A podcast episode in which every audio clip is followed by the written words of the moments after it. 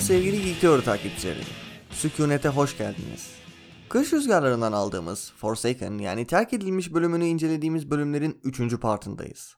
İlk partta Forsaken'ın altyapısını, hazırlığını yaptık.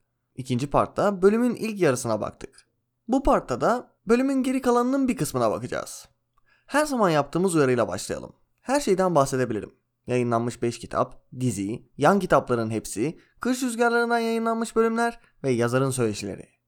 Bunu da söylediğime göre bu partta inceleyeceğimiz kısmın özetine geçebiliriz. Buhar saçlı Falya'nın sözlerini duymuyor bile. Victorion gitmişti. Yarım dünya uzakta veya ölüydü. Boğulmuş tanrı kesinlikle onu sınıyordu. Bu onun için bir dersti. İnsanlara değil, inancına sığınmalıydı.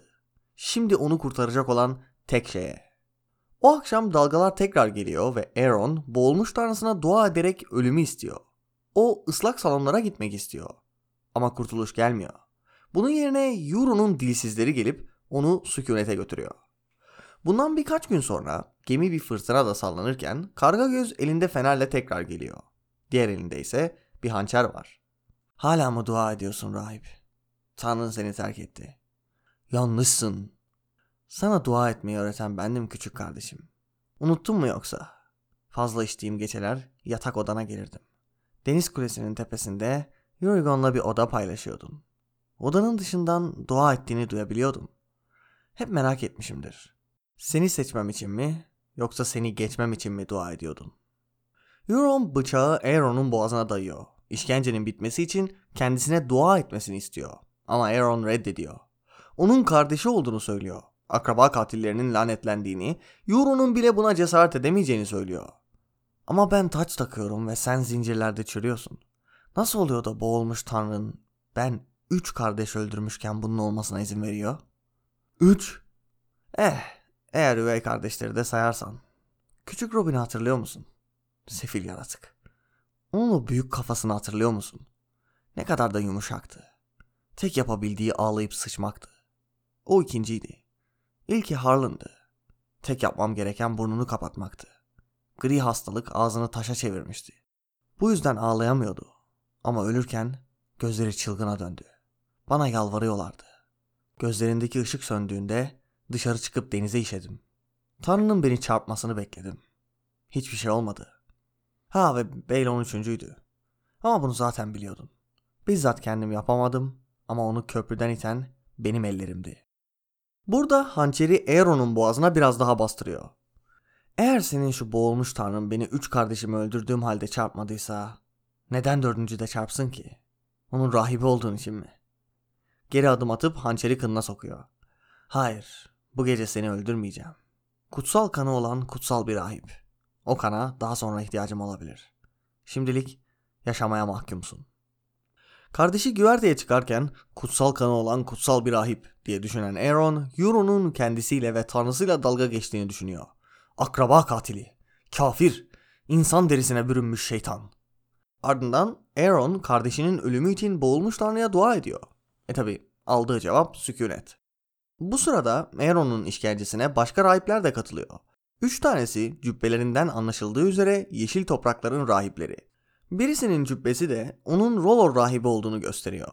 Biri daha var ama elleri kemiklerine kadar yanmış. Yüzü de yakılmış. Oraya zincirlendikten birkaç saat sonra ölüyor ama dilsizler 3 gün boyunca cesedi almıyorlar. Son olarak doğudan gelen iki büyücü var. Bembeyaz tenleri ve mavi dudakları var. Bayağı aç kaldıkları belli. Çünkü bir deri bir kemik kalmışlar. Birinin bacakları yok. Onu kirişten asarak zincirliyorlar ve ileri geri sallanarak Pre diyor. Pre, Pre. Evet, baya baya Piet Pre'den bahsediyor. Aaron bu ismin o adamın taptığı iblisin adı olabileceğini düşünüyor. Boğulmuş tanrının bu adamların taptığı yalancı tanrılardan güçlü olduğunu, onu özgür bırakacağını düşünüyor. Yine de Aaron bazen Euron'un rahipleri toplama sebebini sorguluyor ama cevaptan hoşlanmayacağını düşünüyor. Victorion gitmiş, boğulmuş adamları eski Vic'te kalmışken umudunu kaybediyor.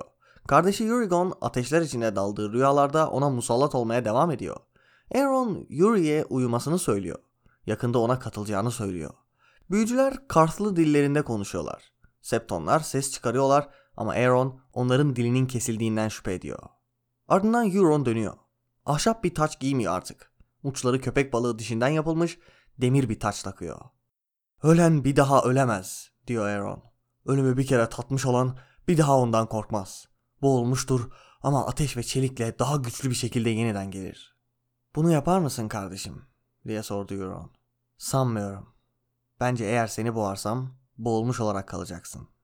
Bütün tanrılar yalan ama seninki komik. İnsana benzeyen soluk beyaz bir şey. Organları kırılıp şişmiş. Balıklar yüzünü kemirirken saçları suda dalgalanıyor. Hangi aptal böyle bir şeye tapar ki? O senin de tanrın diye ısrar etti boğar saçlı. Ve öldüğünde seni şiddetle yargılayacak karga göz. Ebediyeti denizdeki bir sümüklü böcek olarak geçireceksin. Karnının üstünde sürünecek, bok giyeceksin. Eğer kendi kanını öldürmekten korkmuyorsan boğazımı kes ve işimi bitir.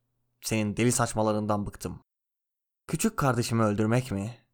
Kanımın kanı olan Lord Quellon Greyjoy'un testisinden gelen kardeşimi mi? O zaman zaferlerimi kiminle paylaşacağım? Yanında sevdiklerin olduğunda zafer daha tatlı gelir.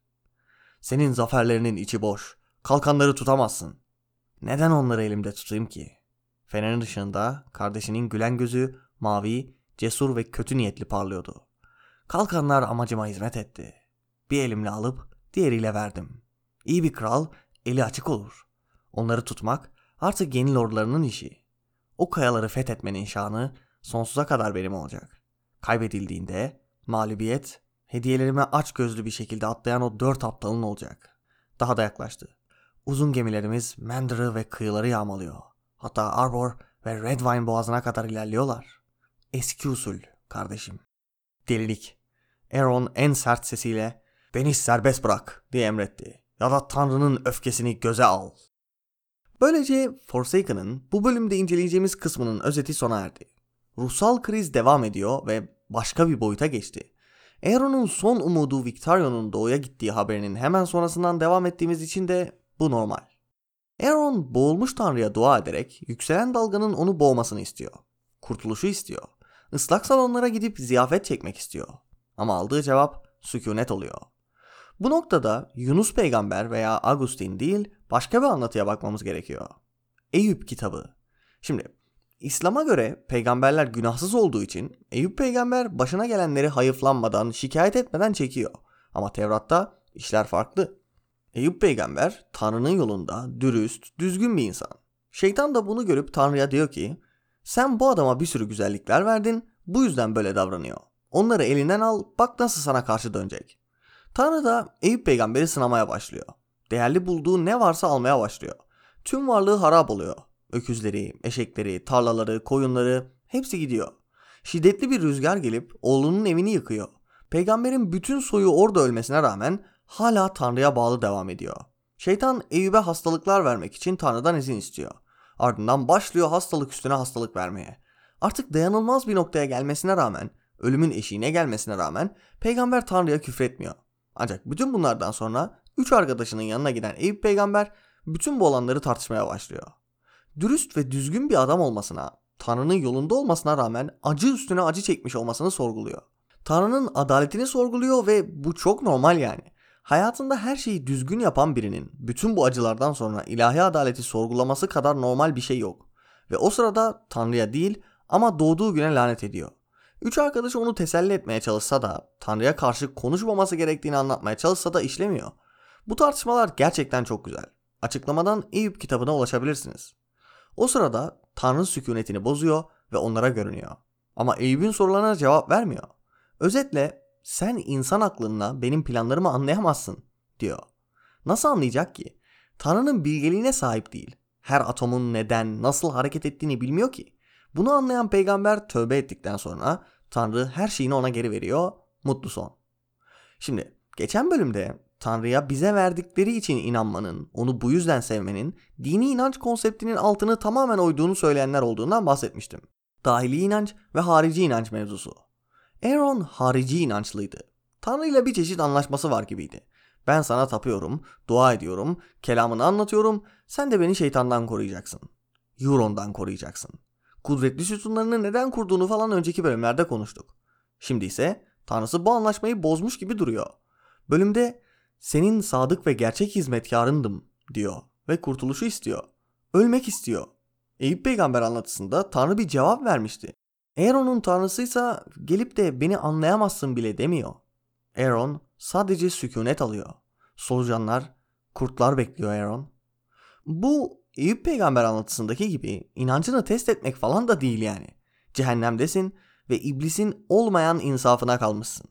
Hazır iblis demişken gemi fırtınada sallanır ve Aaron acı çekerken Euron geliyor. Fırtınayla geliyor. Geçen sefer rüyada büyük, kıyametsel bir seviyede gelmişti. Bu sefer geçen seferkinin aksine Aaron'un dünyasını kişisel ve ailesel anlamda yıkmaya geldi. Geldi gelmesine de önceden söylediğim gibi her gelişinde görünüşü değişiyor. Bu kalemun gibi her ortama uyum sağlayabileceğini gösteren bir şey bu. Aynı zamanda önceden konuştuğumuz üzere bütün sınırları yıktığını anlatıyor. Bir elinde bu karanlığa aydınlık getiren bir fener tutuyor. Ama geçen bölümde konuştuğumuz üzere bu Aaron'a acı veren bir şey. Diğerinde ise hançer var. Bir vahşet yapacağını düşündüğümüz gibi aynı zamanda huzurun gelebileceğini de düşünüyoruz. Aaron ölmek için dua ediyordu. Dalgaların yükselip onu Euron'dan kurtarmasını istiyordu. Ama aldığı cevap sükunet oldu. Euron ise ölüm ihtimalini beraberinde getiriyor. Rüyada tanrıları bile öldürmüş olan bu kişinin elinde Aaron'un istediği şey var. Dalgaların vermediği cevabı Euron getiriyor.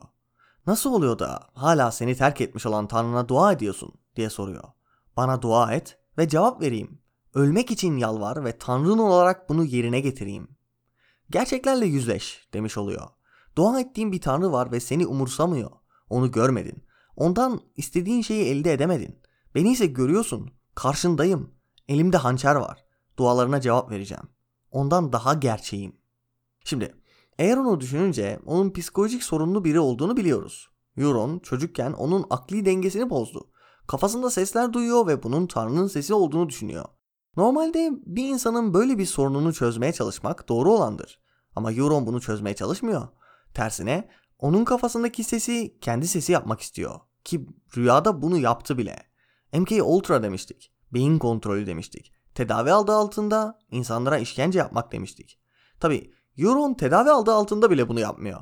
Ama MK Ultra'yı da temsil eden Euron görünürde karanlıktaki ışık olurken diğer elinde hançer tutuyor.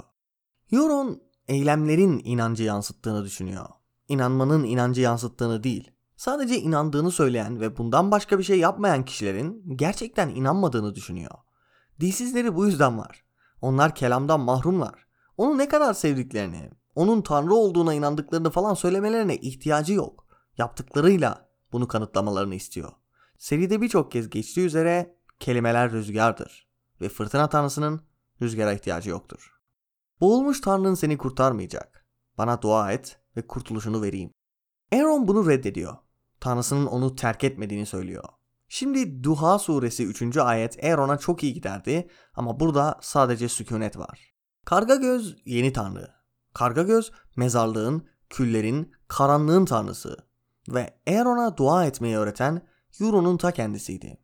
Aaron'un tanrısı başta onunla dalgaların sesiyle değil, kafasının içindeki o sesle de değil, bir menteşenin gıcırtısıyla konuştu. Aaron dua etmeyi Euron'un geceleri ona geldiği zaman öğrendi. Euron, fazla içtiğim zamanlarda gelirdim, diyor. Bağımlı kişiliğinin bir başka göstergesi. Burada Euro'nun istismarcılığının nasıl bir boyutta olduğunu öğreniyoruz. Boyut derken sadece yaptığı berbat şeylerden bahsetmiyorum. Bunları yaparkenki istismarcı mentalitesinden bahsediyorum. Euron kapının dışından Aaron'un dua ettiğini duyabildiğini söylüyor. Menteşe'nin gıcırtısına sebep olmadan önce, kapıyı açmadan önce Aaron'un dua ettiğini duyuyor. Her zaman merak ettiğini söylüyor. Seni seçmem için mi yoksa seni geçmem için mi dua ediyordun? Bu sözler o kadar iğrenç ki tarifi yok. Karanlık, dipsiz bir kuyu adeta. İnanması güç biliyorum ama üstüne düşündükçe daha da kötüleşiyor. Felsefik bir tuzak var burada. Profesyonel bir istismarcı söylemi bu. Aaron bundan kaçamaz. Bu sorunun doğru bir cevabı yok.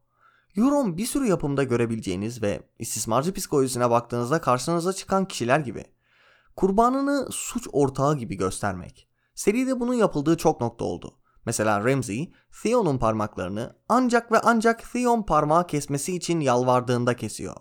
Veya Harry Potter'da Voldemort affedilmez lanetle Harry'e işkence yaparak onun yalvarmasını amaçlıyor.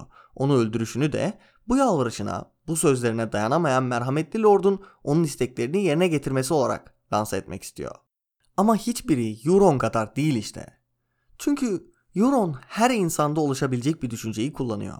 Euron'un yerinde olan herhangi biri bazı geceler Euron'un kendisine gelmesini isteyebilir.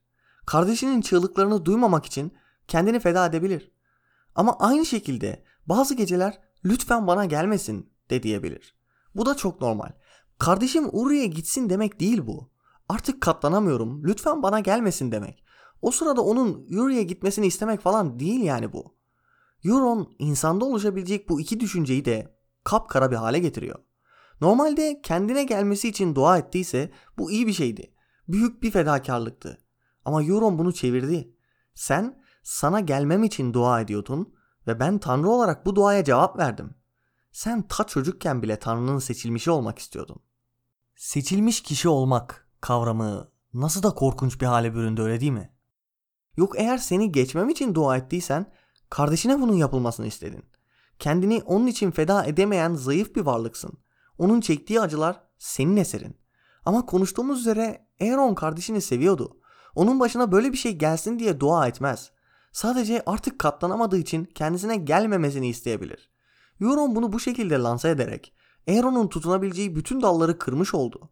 Geçilmek istediysen acının kardeşine gitmesini istedin demiş oldu. Elbette burada Aaron'un herhangi bir suçu yok. Bütün suç Euron'da. Kendisinin de söylediği gibi Aaron'un neye dua ettiğini bilmiyordu. Ne yapmaya geldiyse onu yaptı. Boğulmuş tanrı gibi Aaron'un seçilmeyi mi yoksa geçilmeyi mi istediğini bilmiyordu. Hazır geçilmek demişken Yahudilerin hamursuz bayramından bahsedelim. Orijinal ismi Passover yani geçilmek olan bayram. Mısır'a gönderilen musibetlerden biri ilk doğan çocukların ölümü. Açıklamadan çıkış kitabının linkine ve şimdi konuşacaklarımızın ayetlerine bakabilirsiniz. Tanrı Musa ve Harun peygambere bu musibet inananların başına gelmesin diye yapılacakları anlatıyor. Kurban kesmeleri ve onun kanıyla kapılarını işaretlemeleri gerekiyor. 13. ayet şu şekilde. Bulunduğunuz evlerin üzerindeki kan sizin için belirti olacak. Kanı görünce üzerinizden geçeceğim. Mısır'ı cezalandırırken ölüm saçan size hiçbir zarar vermeyecek. Ve anlatıya göre insanlar evlerini işaretliyorlar ve bu işaret Tanrı'nın getirdiği kurtuluşun işareti oluyor. Bu bayramın anlamı Tanrı'nın ilk doğan çocukları bağışlaması oluyor. Ondan gelen kurtuluşu kutluyorlar. Ama Forsaken bölümünde George bunu tersine çeviriyor. Kapılarına sürdükleri o kan, geçilmek, yani musibetin bir başkasına gelmesini istemek olarak sunuluyor. Bunun hiç gelmemesi için dua etmek yerine komşunun başına gelmesini istemek olarak sunuluyor. Ve bu sadece Forsaken'daki pass you by yani seni geçmem için cümlesinden çıkılan bir şey değil. George kesinlikle bunu anlatıyor. Çünkü kendisi de bir peygamber olan Musa peygamberin kardeşinin adı ne? Harun yani Aaron. Tek bir harf farklı ama telaffuzu aynı. Şimdi George bunu söylüyor ama önceden de konuştuğumuz üzere temaları tek taraflı ele almıyor. Aaron'un inancının sanrısal ve sorunlu bir inanç olduğunu verdi. Ama Euron gelip de ona dua etmesini istediğinde ona boyun eğmemesini sağlayan şeyin de yine bu inanç olduğunu veriyor. Aaron'un Euron için inancını terk etmesi doğru olan şey değil zaten. Euron dünya görüşünü düzeltecek, daha güzel bir inanç falan sunmuyor. Tam tersine kapkara bir şey sunuyor. Bu kadar dibe vurduğun, bütün hücrelerinle acı çektiğin bir andasın. Ruhsal olarak işkence görüyorsun. Geçen bölümde konuştuğumuz üzere doğanın kendisi düşmanın safında çalışıyor gibi. Bu durumda Euron'a mağlup olan birini, ona teslim olan birini yargılayamayız. Ama buna rağmen Aeron Euron'u reddediyor. Bunu yapabilmesini sağlayan şey inancı oluyor. Euron da bunu kırmaya çalışıyor. Aeron, Euron'un bile kardeş katili olmayacağını söylüyor. Aeron'a göre onları yaratan, onları izleyen tanrıları kardeş katili olan birini elbette cezalandırır. En büyük günah bu. Elbette kesinlikle bunu cevapsız bırakmaz. Bunu duyan Euron'sa şu cevabı veriyor. Ama ben taç takıyorum ve sen zincirlerde çürüyorsun. Nasıl oluyor da boğulmuş tanrın ben üç kardeş öldürmüşken bunun olmasına izin veriyor? Euron sadece geleneği kırmadı. Sadece bir günah işlemekle kalmadı. Üstüne gitti ve kutsal denilen denize işedi. Yetişirken bunları yapmanın cezasız kalmayacağını duymuştu. Yaptı ve hiçbir şey olmadığında bir kez daha emin oldu. Tanrıların verdiği tek cevap sükunetti. Burada da Aaron'a bunu söylüyor işte. Eğer bu kadar kötüysem neden taç takıyorum? Neden sen çürürken ben eğleniyorum? Çünkü Tanrı yok. Varsa bile bu dünyayı çoktan terk ettiler. Bir değil, iki değil, üç kardeşini öldürdü. Hiçbir şey olmadı. Euron çizgiyi aşmayı bırak. Onu o kadar geçti ki çizgi görülemeyecek bir yerde kaldı.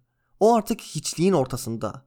İki cinayet de insanı ürperten cinsten ama Robin'in cinayeti çok daha berbat.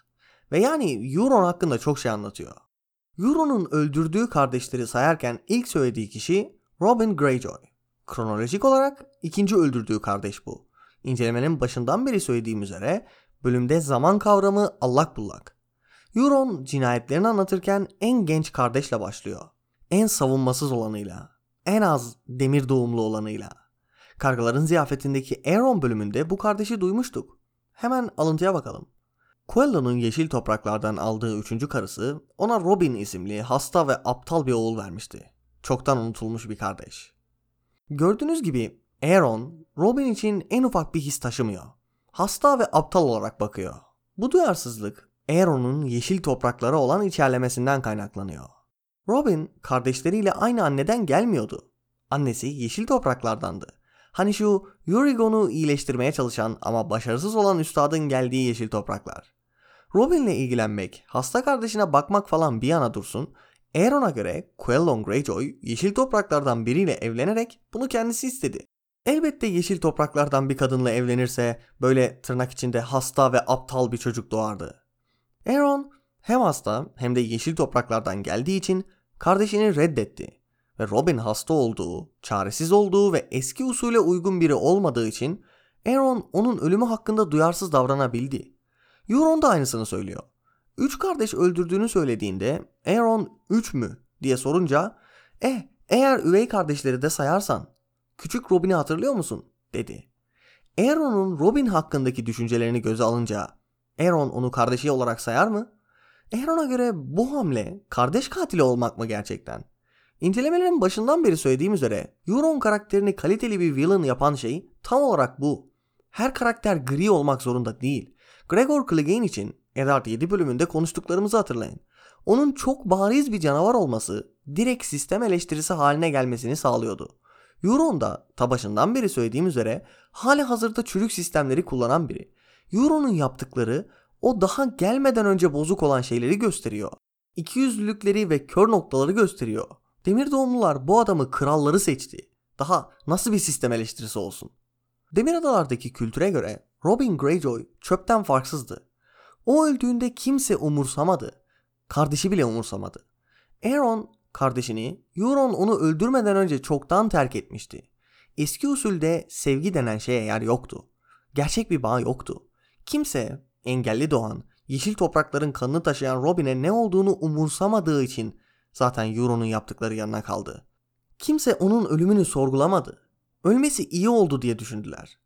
Euron da bu sayede o çocuğa işkence yapabildi. Robin'in bütün yapabildiği mızmızlanıp altına sıçmaktı diye geçiyor. Bu yüzden hem Aaron hem de Euron için değersiz oldu işte. Peki sorarım. Şu an Aaron mızmızlanıp altına sıçmaktan fazlasını yapabilir mi? Veya sonumuz geldiğinde herhangi birimiz yapabilir mi? Varamir Sixskins, köylerin lordu olan, bir sürü hayvanı kontrol ederek insanlar üzerinde iğrenç bir hüküm kuran o adam ne yapabildi son anlarında? İnsan doğasında bu var. Kırılganız. Ama aynı zamanda kırılganlığını inkar etmek ve inkar etmeyen, edemeyenleri küçük görmek de insan doğasında var. Eski usulün çürüklüğü bu doğa üstüne kurulu. Euron, Robin'in değersiz bir hayatı olduğunu söyledi ve aklınca onu değerlendirmeye çalıştı. Robin, Euron için güçlerini test edeceği, geliştireceği bir araca dönüştü. Bir başkası için var olmak. Valyryalıların köleleri veya Akgezenlerin White'ları gibi. Euron, Robin'i nasıl öldürdüğünü söylemedi. Ona ne yaptığını söylemedi. Ancak Robin hakkında bir noktanın üzerinde durdu. Pasaja bakalım. Küçük Robin'i hatırlıyor musun? Sefil yaratık. Onun o büyük kafasını hatırlıyor musun? Ne kadar da yumuşaktı. Bu pasajın altında çok korkunç bir şey yatıyor. Yumuşak kafasına odaklanılıyor. Zihinsel engelli oluşuna. Yüzeyden bakınca Euron'un kardeşinin zihinsel engeli hakkında zalimce konuştuğunu düşünüyoruz. Ve bu doğru. Kesinlikle zalimce konuşuyor. Ama üstüne biraz düşününce altında yatan korkunç gerçek kendini gösteriyor. Euron burada kendinde bulunan bir güce işaret ediyor gibi duruyor. İnsanların kafasına girmek. Aeron'un rüyalarına girmesi gibi. Ama çok daha kötüsü. İnsanlara deri değiştirmek. Euron bütün sınırları yıkıyor. Unutmayın. Robin'e, çaresiz ve zihinsel engelli kardeşine, savunması düşük olan bu insana zihinsel işkence mi yaptı?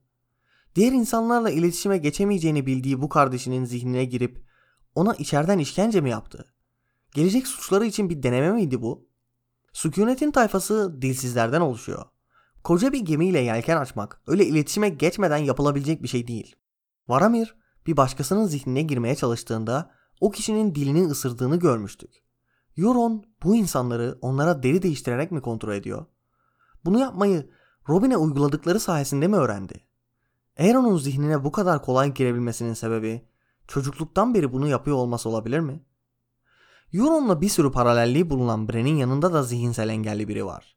Ve Bren'in ilk deri değiştirdiği insan, bu gücünü keşfettiği insan Hodor oldu. Acaba Euron'un yanındaki Hodor, onun güçlerini geliştirdiği kişi Robin miydi? Ben öyle olduğunu düşünüyorum. Euron'un vücuda bürünmüş hali olduğu MK Ultra'yı düşünün. Zihin kontrolü deneyleri yapmışlardı. Euron insanlara tecavüz eden biri. Söylediğim üzere onlar üzerinde tam bir hüküm istiyor. Fiziksel olarak ne kadar işkence edersen et, insanların kaçabileceği bir yer vardır. Kendi zihinleri. Euron'un burayı da işgal ettiğini direkt Aeron'dan gördük zaten. Ondan kaçamazsın. Bu güç ona insanları bir tanrı gibi kontrol etme olanağı sağlıyor. Bran ufak bir çocuk olduğu için Hodor'a yaptığı şeyin ne kadar korkunç olduğunun farkında değil. Bran'in bu konuda en çok ilerleyeceği nokta Hodor olacak gibi. Hodor'un Hodor olmasını sağladığını öğrendiği anda geri basacaktır. Ama Bran'in geri bastığı nokta Euron için sadece ilk basamak. Peki Euron insanların düşüncelerine, rüyalarına girmeyi, zihin kontrolünü falan nerede öğrendi? Elbette üç gözlü kargadan. Çocukların rüyalarına girip onları test eden kan kuzgunundan. Önceden de kanalda birçok kez konuştuğumuz üzere üç gözlü kargamız aynı Bren'in rüyasına geldiği gibi Euron'a da geldi. Bunu yaparak Euron'un üçüncü gözünü açtı. İnsanların zihinlerine girebileceğini göstermiş oldu. Aynı Bren'e yaptığı gibi. Ama konuştuğumuz üzere tatlı yaz çocuğumuz Bren için Hodor mevzusu korkunç bir uyanma çağrısı olacakken Euron Robin'e yaptıklarından zevk aldı. Robin onun için sadece başlangıçtı. Bitiş değil. Elinde cam mumlar falan olduğunu düşünüyoruz. Bunu yapmak için belki de başka yöntemlere de sahiptir. Robin de öğrendiği, hayatı boyunca geliştirdiği, başka büyüsel maddelerle de belki güçlendirdiği bu özelliği dünyaya yaymak istiyor olabilir mi? Bu onu tanrı yapmaz mı? Bunu yaparsa yaşayan her şeyin üzerinde tam bir kontrol sağlamaz mı? Sağlar.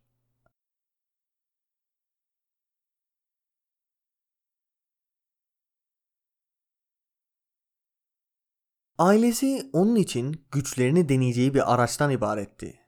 Eski usul yumurtasından doğdu ve şimdi durdurulması çok zor bir noktaya doğru gidiyor. Robin'den sonra Euron'un orijin hikayesi devam ediyor. Zamanda daha da geriye gidiyoruz. Durduğumuz nokta ilk öldürdüğü kardeş Harlan. Robin gibi Harlan da zaten acı çekiyordu. Zaten terk edilmişti. Çünkü gri hastalığa yakalanmış ve zar zor hareket edebiliyordu. Euron'un yapacağı şeye karşı koyamazdı. Aslında koyabilirdi çünkü ondan büyüktü. Ama vücudunu kontrol edemiyordu. Yani Euron bu noktada baya küçük.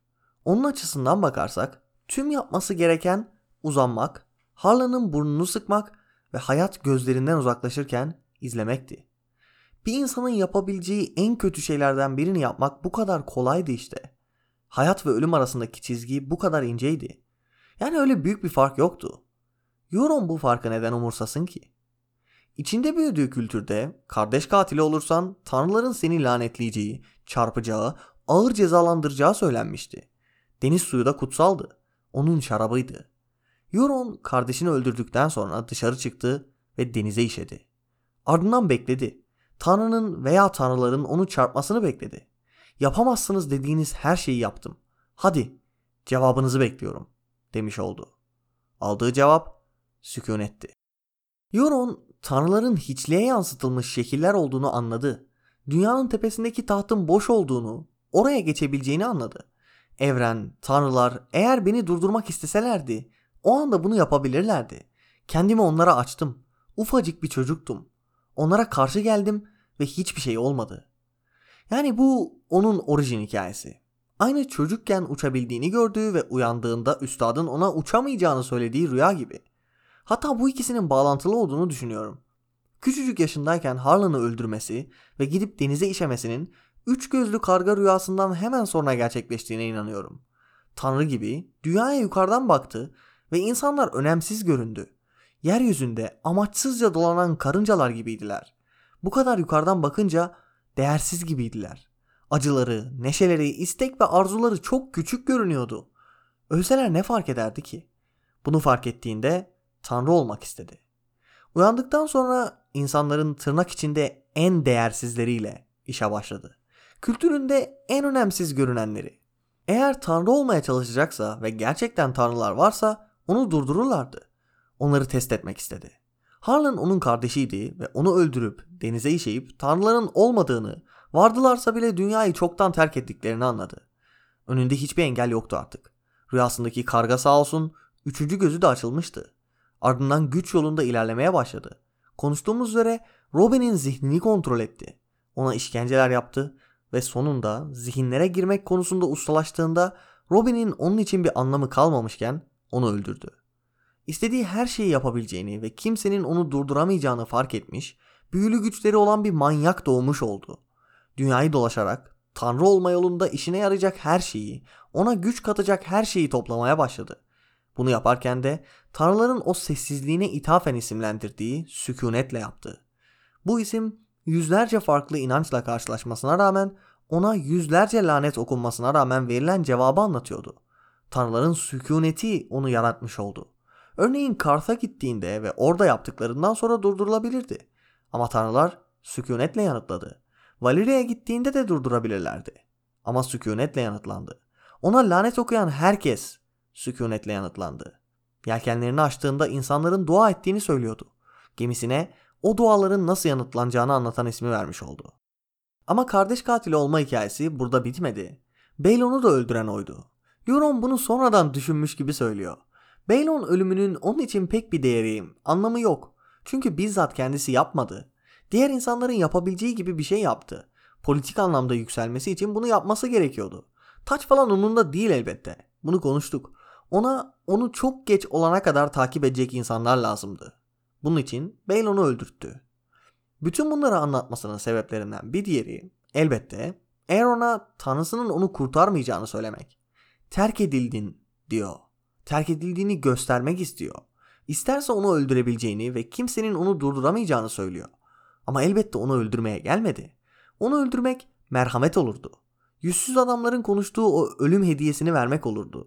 Aeron'un acısı şimdilik devam edecek. Aeron'un kutsal kanı onun inandığı tanrı için bir anlam ifade etmiyor olabilir. Ama Euron için bu önemli. Bunu son partta konuşacağız. Ama bu partta bu konu üzerine konuşabileceğimiz nokta şurası. Aeron'a fiziksel ve mental işkence eden Euron onun ölmesine izin vermiyor. Boğulmuş tanrının hizmetkarı olarak ölmesine izin vermiyor. Onun ölümü Euron'a hizmet edeceği bir anda gerçekleşecek. Onun ölümü Euron'a hizmet edecek. Euron gittikten sonra Aeron kardeşinin ölmesi için dua ediyor. Tabularından birinin yıkıldığı anlamına gelir bu. Evet onu direkt öldürmüş sayılmıyor ama Aeron kendisinin peygamber olduğunu, lanetlerinin dualarının bir gücü olduğunu düşünüyor. Bu yüzsüz adam tutarak kardeşini öldürmeye çalışmaktan farklı mı? Tabii ki de Aeron'u suçlamıyorum. Bu noktada bizzat boğazını kesse bile haklı. Ama anlatmaya çalıştığım şey sözlerinin gücüyle kendi inancına göre yasak olan şeyi yapmaya, kardeşini öldürmeye çalışması. Biraz daha Euron paralelliği işte. Tabi Euron'un seviyesine erişmesi mümkün değil. Ve bölümde bu seviyenin ne olduğunu gösteren başka bir şey geliyor. İb'den aşağıya kadar gezen Euron bu yolculuk sırasında bir sürü hatıra topladı. Mental ve fiziksel işkence yapabileceği kutsal adamlar. Forsaken incelemeleri boyunca konuştuğumuz üzere terk edilmiş olmanın, cehennemin bir anlamı izole olmak. Cehennem acılarını paylaşamayacağın zamansız bir yer. Ve Aaron yalnız. Victorion gitti. Falia Flowers onun içinde bulunduğu durumu anlayamıyor.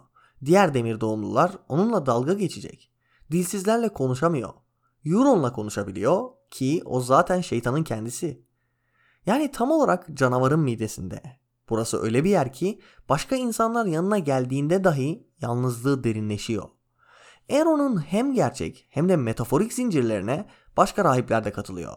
Yelpaze gibi bambaşka kültürlerden, bambaşka sistemlerden, bambaşka ırklardan, bambaşka inançlardan gelen insanlar bunlar. Şimdi hepsi yeni tanrının gözünde bir olmaya geldiler. Karanlıkta renk yoktur. Euron onları karanlıkta birleştirmeye geldi. Önce yedi inancının rahipleri geliyor. Kral Şurası'nda Euron Westeros'u fethetme planını anlattığında kısa bir süreliğine de olsa Aeron'u bile coşturdu. Euron'un şeytan olduğunu bilen, istismarcısını tanıyan Aeron bile kısa bir süreliğine bu yeşil topraklara saldırma düşüncesine kapıldı. Neden peki? Çünkü Aeron kendisini Baelon ve boğulmuş tanrıyla tanımlamıştı.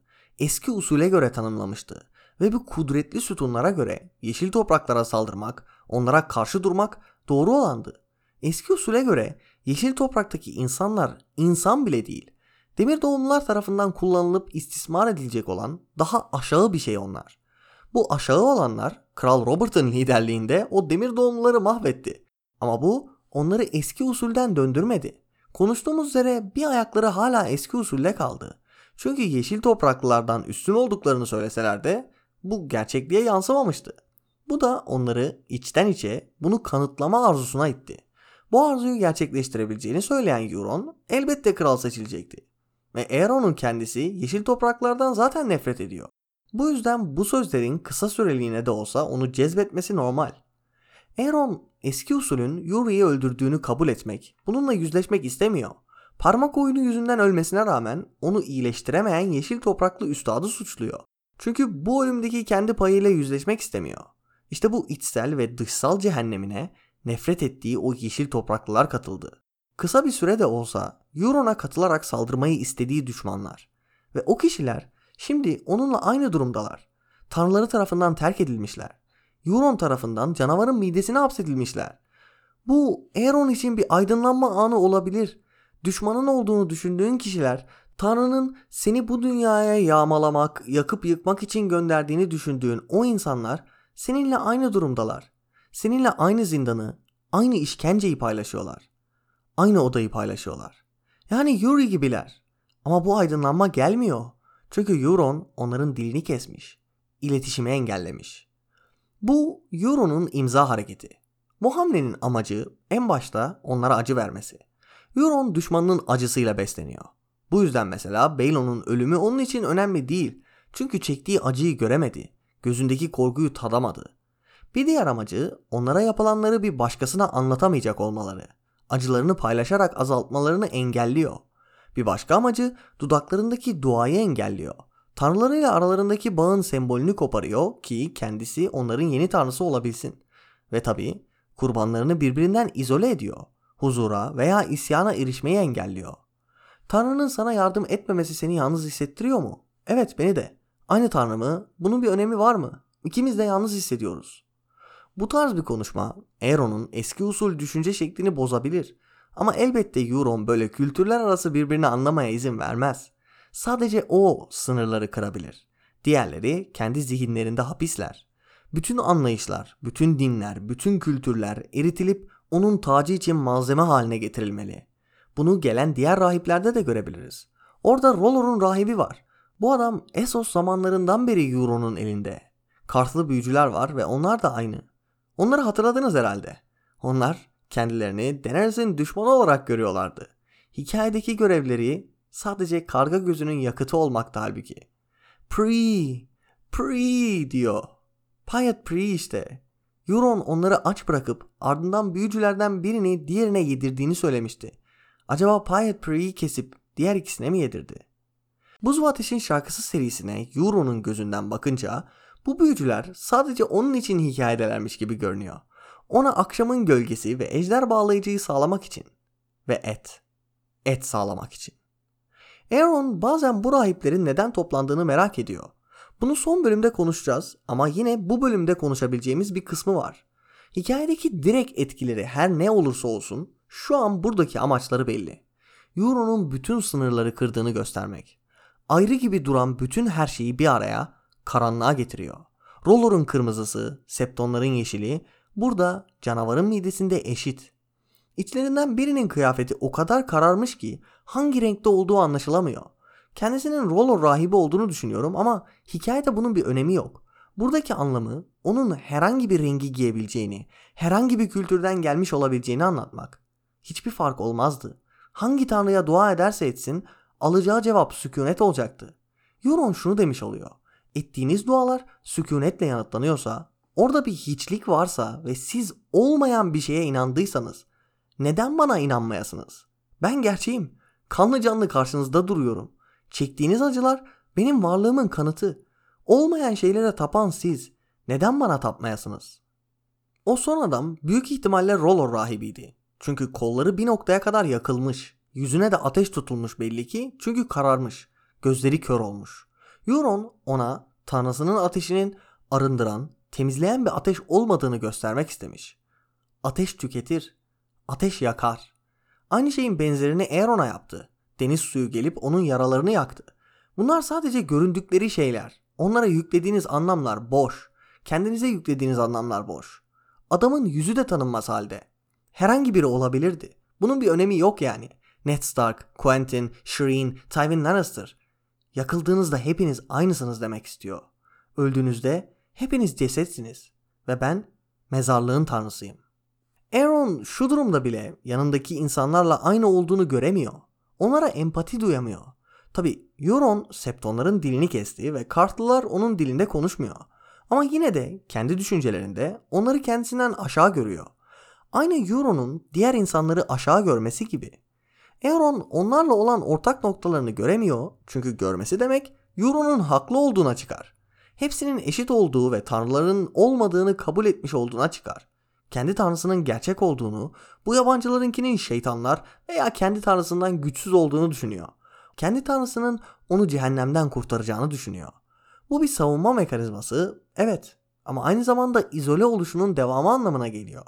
Kendini hapsetmeye devam ediyor. Ölüm için yalvarıyor ve Yuri'ye yakında ona katılacağını söylüyor. Ama bu gerçek bir huzur değil. Çünkü Aaron Yuri konusundaki gerçek hisleriyle yüzleşemedi. Bu arada Aaron Yuri'ye uyumasını söylüyor. Boğulmuş tanrıyla ıslak salonlarda ziyafet etmesini değil. Bu da derin bir seviyede de olsa benliğinin bir parçasının onu ıslak salonların değil solucanların beklediğini düşündüğünü gösteriyor.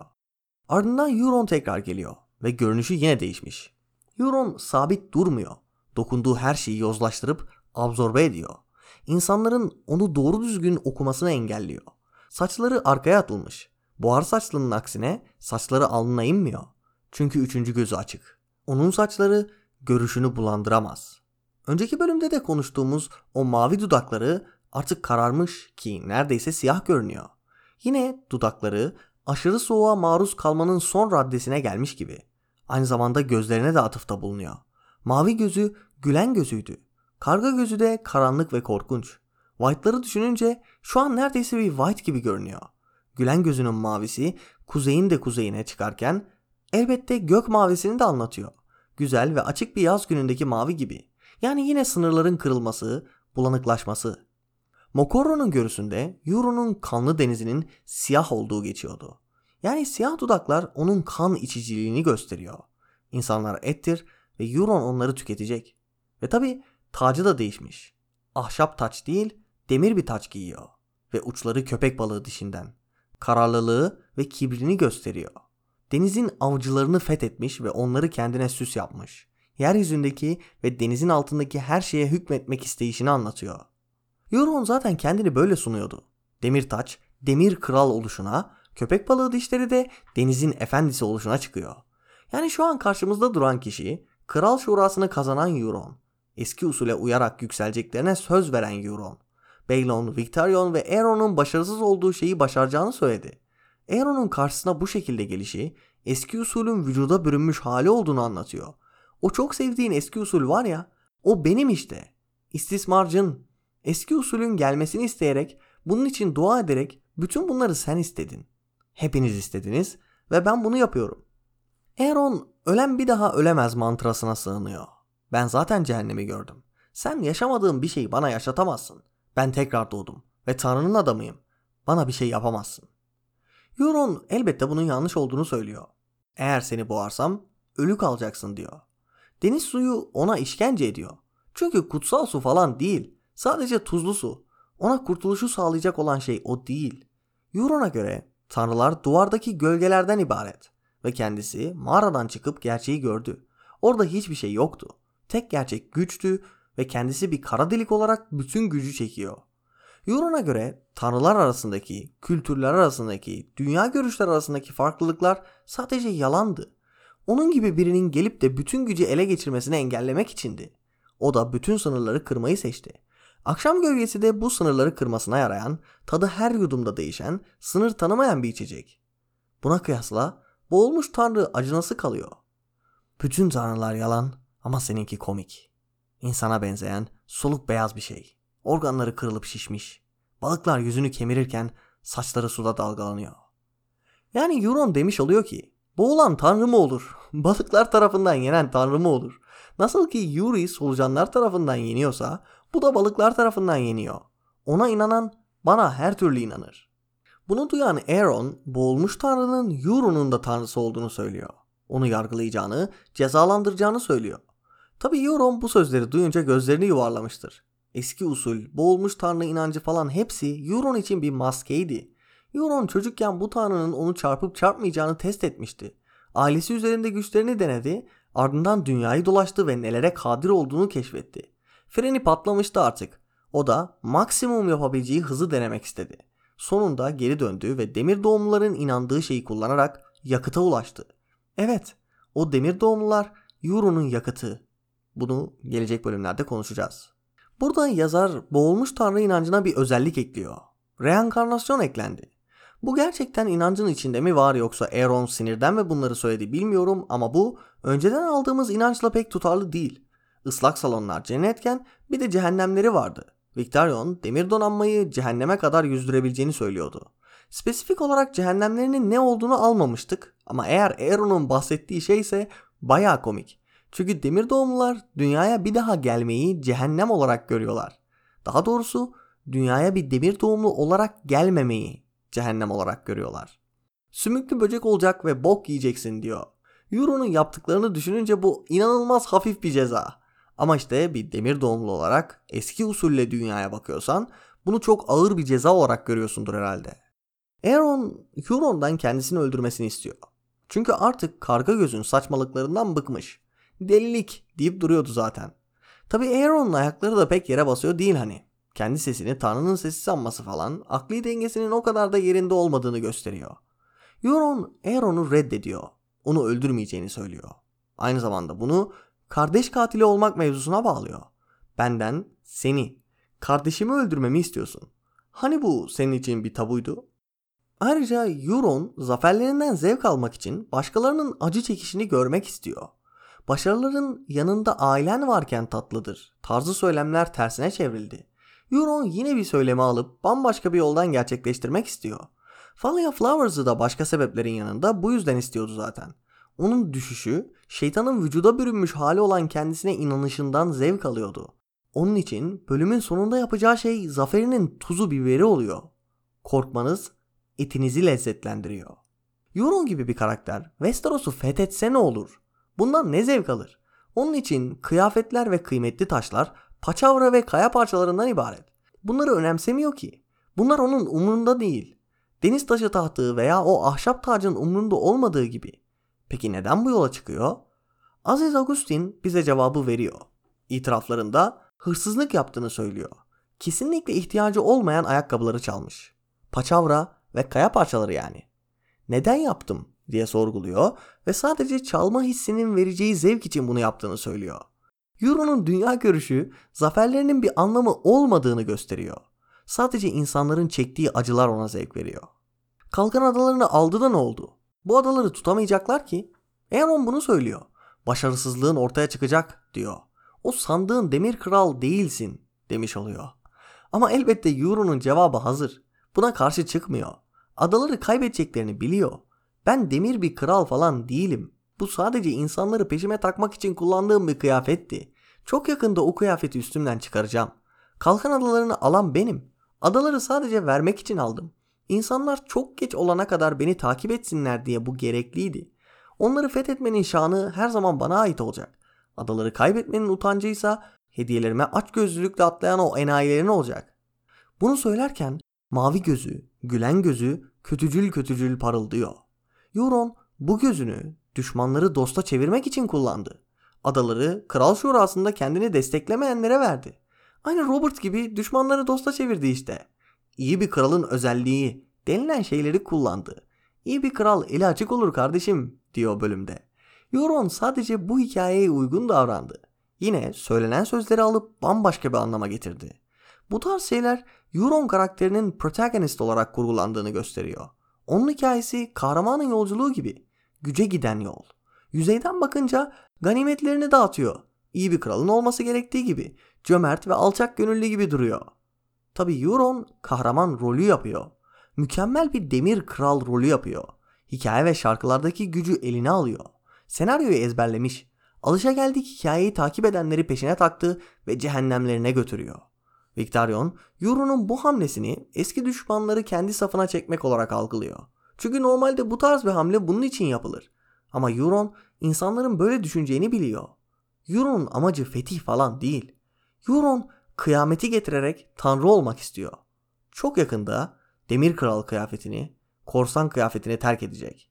Ve onu takip edenlerin her biri aslında birer Falia Flowers. Hepsi çoktan terk edildi ancak bunu bilmiyorlar. Bunu da söylediğime göre bir partın daha sonuna geldik. Dinlediğiniz için teşekkür ediyorum. Kreosus'tan destekleyerek bu bölümlerin gelmesini sağlayanlara da ayrıca teşekkür ediyorum. Öyleyse gelecek bölümde görüşürüz. O zamana kadar sükunet çöksün.